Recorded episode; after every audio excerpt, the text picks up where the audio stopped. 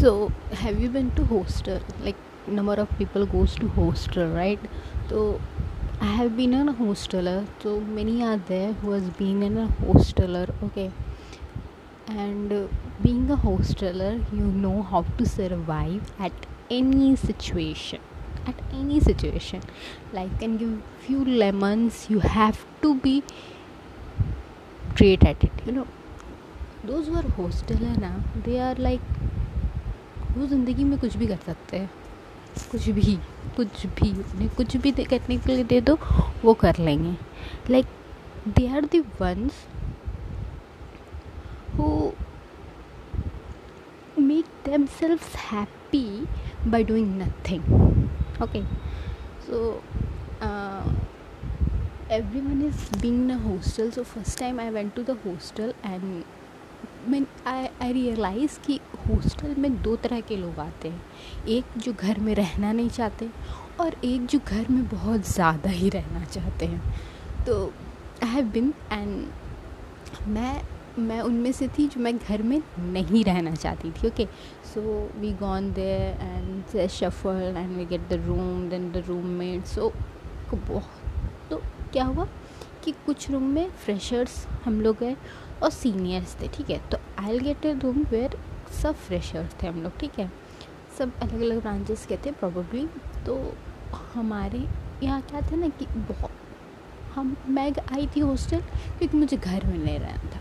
और one of my friend she came to hostel because her parents force her to go to hostel because she want to stay at home hostel में क्या है ना, आप लोग वो वो चीज़ सीखेंगे ना, जो शायद आपको ज़िंदगी में कोई आपको नहीं बताएगा okay so one of my hostel friend she told me कि देखो लाइफ में ना कुछ चीज़ें हैं जो लोग कभी नहीं बताएँगे, और ये दो चीज़ है जो तुम लाइफ में कभी मत करना, ठीक है? क्योंकि तुम एक बार करोगे you have to do it again if you do it once you have to do it every time so I asked, What is that? Then she replied,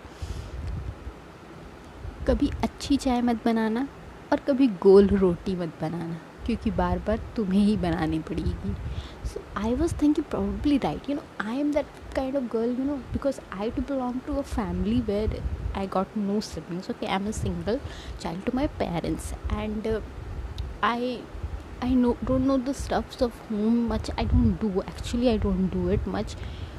पर जो, जब उसने कहा ना then I probably realise and it meant me on thinking कि या यार, अगर एक बार चाय अच्छे बना लोगे ना तो घर में जितनी बार मेहमान आएँगे, जितनी बार चार, चाय बनानी पड़ेगी तो तुम्हें ही बनानी पड़ेगी। और गोल रोटी बन गए तो समझो सुबह और रात तो तुम बुकड हो गए। फ्री के फ्री के ही बुक हो गए। तो क्या हुआ?